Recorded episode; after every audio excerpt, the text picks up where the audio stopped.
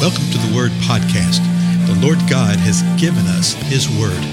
Let us learn it. Let us live it. Let us rejoice in it. Spread the Word.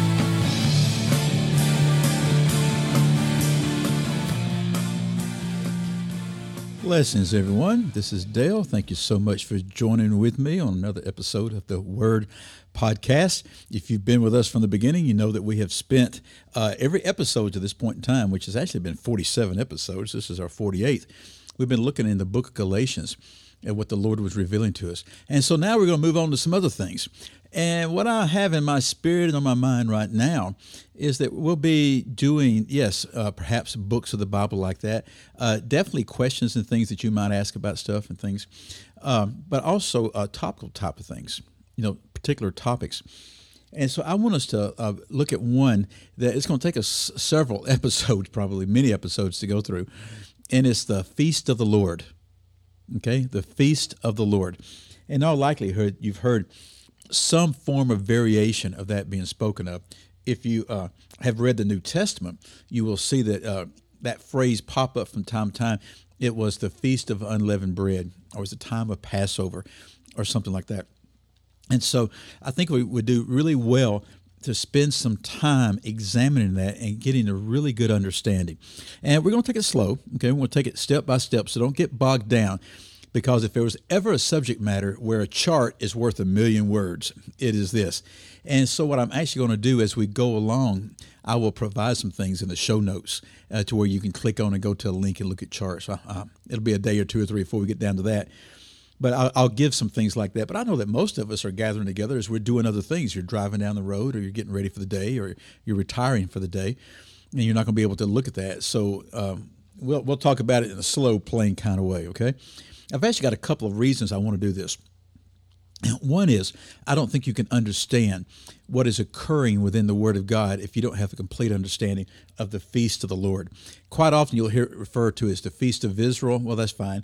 Or the Feast of the Bible. Uh, I've got one great resource that calls it that. But it's really the feast of the Lord. They are really feasts that the Lord gave to Israel. He gave it to them and said, Here, this is what I want you to do. I want you to celebrate. And uh, seven times a year, they were to celebrate in particular kind of ways. And then we're going to look at all uh, at all seven of those, and then we'll look at uh, some other ones, three, four that come uh, after the uh, biblical time, shall we say, after the time of the Old Testament. That's one reason. I think we have to understand these things to see what is going within the Word of God. And then at the time of our uh, gathering right now, at the time of this recording, it's just a couple of weeks away uh, from Easter, from Easter Sunday.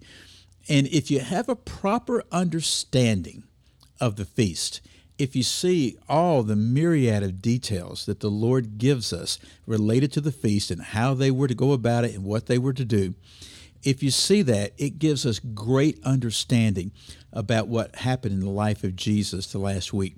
It also gives us some insight into understanding as to why we do some of the things we do, be it right or be it wrong. Okay, so let me, I'll just throw out the big, big issue right now, and then we'll deal with it as we get further down the road, okay?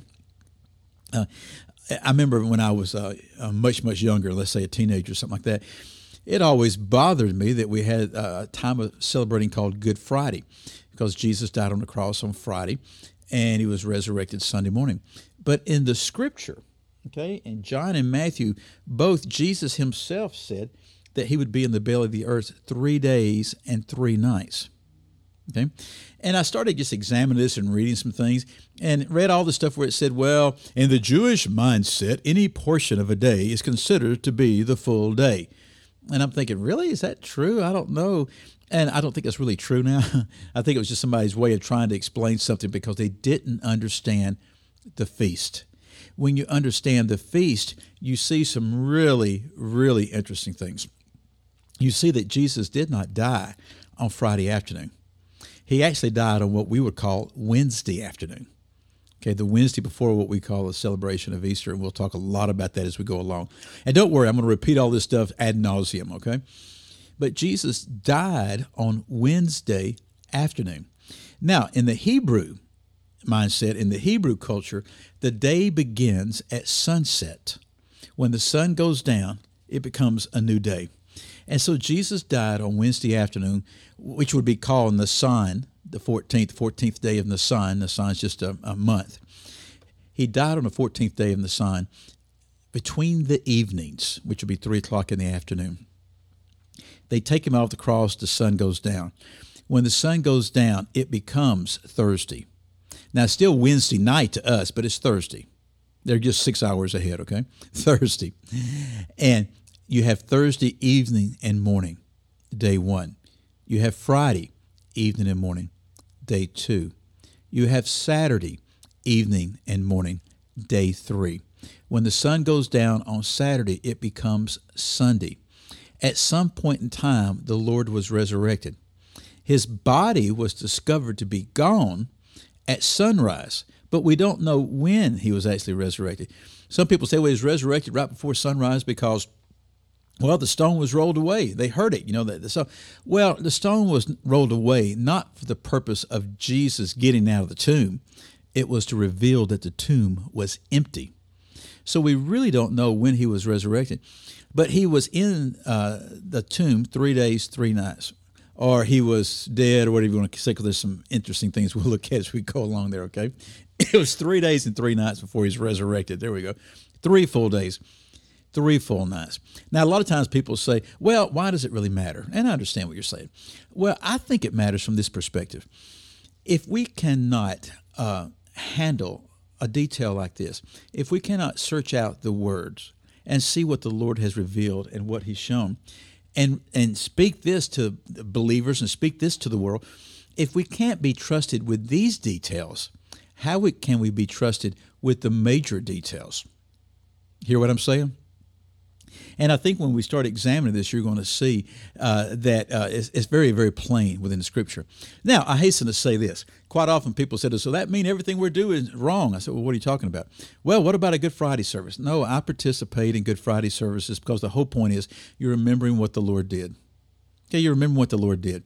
And it's not like we're trying to emulate it or reproduce it or anything like that. We're just giving remembrance to it. The same thing with the Maundy Thursday service.